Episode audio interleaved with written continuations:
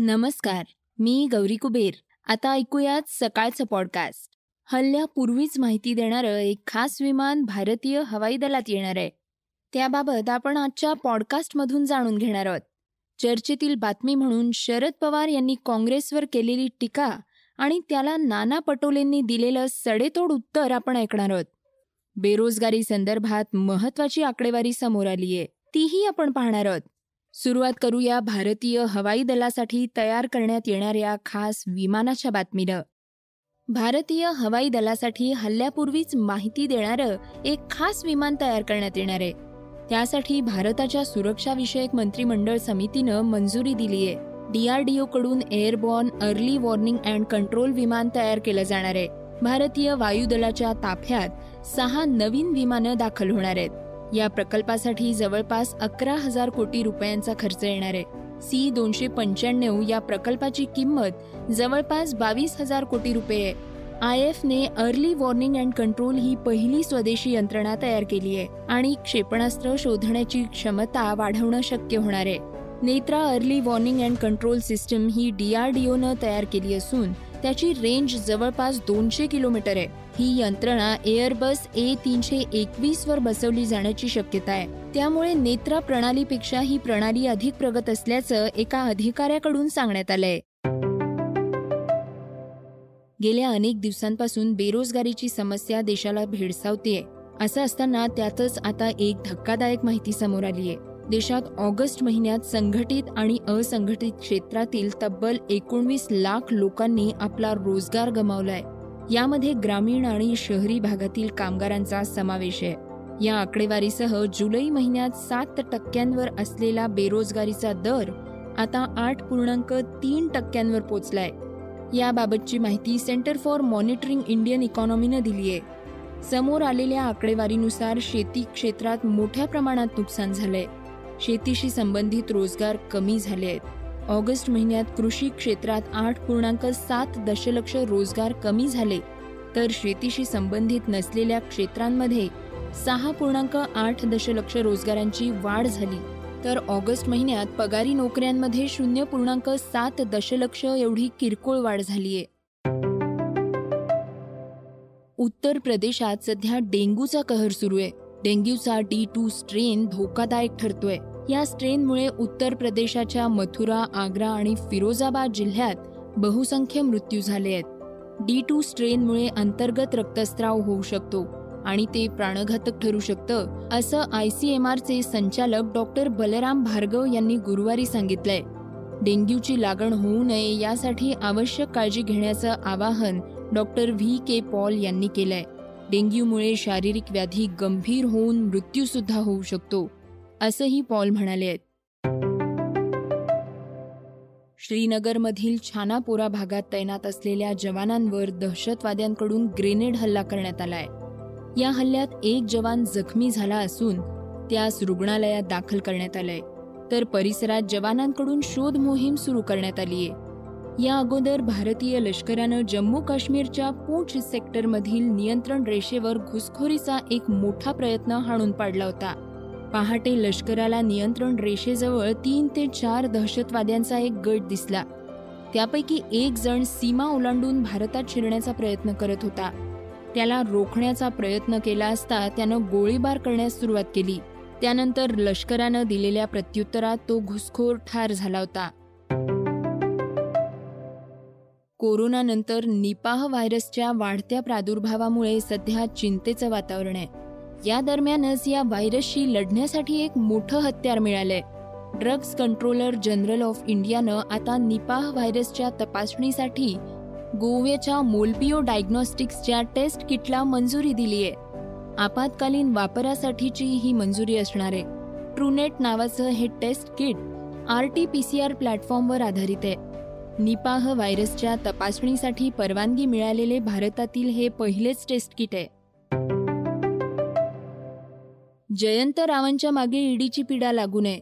त्यांना माझ्या शुभेच्छा आहेत. कोणाच्याच मागे ईडीची पीडा लागू नये. तसं कोणीच वर्तन करू नये. हीच आज गणेशचरणी प्रार्थना आहे. असं विरोधी पक्ष नेते देवेंद्र फडणवीस म्हणाले आहेत. आज त्यांच्या घरी गणपतीची प्रतिष्ठापना झाली. त्यानंतर त्यांनी माध्यमांशी संवाद साधला. यावेळी त्यांनी जयंत पाटलांना टोला लगावला. जलसंपदा मंत्री जयंत पाटील यांची ईडीची पीडा टळू दे. आणि आमच्या मागे जे ईडी लावतायत त्यांच्या मागे पिढा लागू दे असं म्हटलं होतं. पश्चिम बंगालच्या मुख्यमंत्री ममता बॅनर्जी यांनी आज भवानीपूर पोटनिवडणुकीसाठी अर्ज दाखल केलाय. येत्या तीस ऑगस्टला या ठिकाणी मतदान पार पडणार आहे. भारतीय जनता पक्षानं या मतदारसंघात ममता बॅनर्जी यांच्या विरोधात प्रियंका टिब्रेवाल यांना मैदानात उतरवलंय. तर दुसरीकडे काँग्रेस या ठिकाणी आपला उमेदवार देणार नाहीये. एप्रिल दोन हजार एकवीसमध्ये झालेल्या पश्चिम बंगाल विधानसभा निवडणुकांमध्ये ममता बॅनर्जी यांना पराभव स्वीकारावा लागला होता. आता ऐकूया चर्चेतील बातमी. राष्ट्रवादी काँग्रेसचे अध्यक्ष शरद पवार यांनी काँग्रेसबद्दल केलेल्या विधानामुळे राजकीय वर्तुळात जोरदार चर्चा सुरू झाल्या आहेत. आजच्या काँग्रेसची अवस्था ही उत्तर प्रदेशातल्या एखाद्या जमीनदारासारखी झालीय. रया गेलेल्या हवेलीचा जमीनदार. हे सगळं हिरवगार शिवार माझं होतं असं सांगतो. काहीशी तशीच अवस्था आजच्या काँग्रेसची झालीय. असं शरद पवार म्हणाले शरद पवार यांनी एका चॅनलला दिलेल्या मुलाखतीत काँग्रेसच्या स्थितीवर हे भाष्य केलंय. याविषयी बोलताना पवार यांनी उत्तर प्रदेशातील जमिनीचं उदाहरण दिलं. ते म्हणाले एका जमीनदाराकडं हजारो एकर शेती होती. गावात हवेली होती. पण लँड सिलिंगचा कायदा आला. आणि जमीन गेली. हवेली तशीच राहिली तरी त्याची दुरुस्ती करण्याची ताकद त्याच्यात नाही.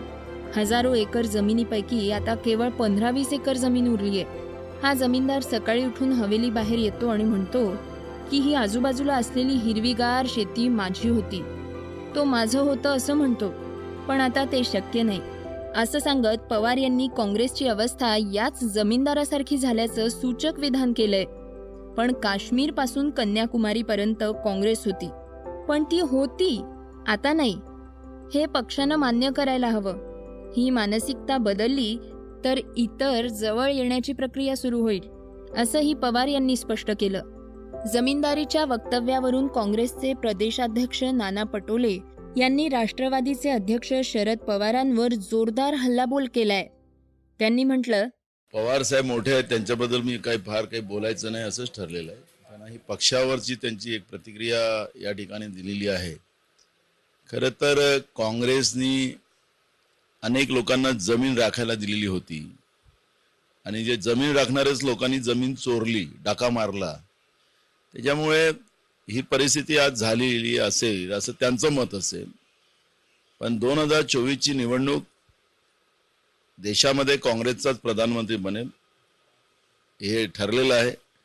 ज्या पद्धतीनं नरेंद्र मोदीचं सरकार ह्या देश विकायला निघालेला आहे याचं आज सर्वसामान्य लोकांमध्ये त्याच्यावरची तीव्र प्रतिक्रिया आज समोर येते आहे. आणि भाजपला पर्याय काँग्रेसच आहे हे सामान्य जनता ओळखते आहे. त्याच्यामुळे कोणाला काय बोलाव बोलायचं असेल तर त्यांना लोकशाहीत त्यांचा अधिकार. काँग्रेसने कधी जमीनदारी केलेली नाही. काँग्रेस हा काही जमीनदाराचाही पक्ष नाही. ज्या लोकांना पावर दिलेत काँग्रेसनी त्या पावर त्यांनीच काँग्रेसचा घात केला. हे सातत्यानं देशभरामधून आपल्याला पाहायला मिळालेलं आहे. पण सामान्य जनता आजही काँग्रेस सोबत आहे. देशामध्ये बीजेपीला एकच पर्याय तो काँग्रेसचाच आहे. हे सगळ्यांनाच माहिती आहे. पण या पद्धतीच्या प्रतिक्रिया देऊन काँग्रेसच्या नेतृत्वाला खच्चीकरणाचा जो प्रयत्न केला जातो हे आता कदापि कोणी मान्य करत नाही. काँग्रेस नेतृत्वच दोन हजार चोवीसमध्ये देशाचे प्रधानमंत्री होतील. हे होतं सकाळचं पॉडकास्ट उद्या पुन्हा भेटूयात. धन्यवाद. रिसर्च आणि स्क्रिप्ट विनायक होगाडे. वाचा बघा आणि आता ऐका आणखी बातम्या. ई सकाळ डॉट कॉम वर. तुम्ही हा पॉडकास्ट ई सकाळच्या वेबसाईट आणि ऍप वर सुद्धा ऐकू शकता. विसरू नका या पॉडकास्टला आपल्या आवडीच्या पॉडकास्ट ऍप वर सबस्क्राईब किंवा फॉलो करायला.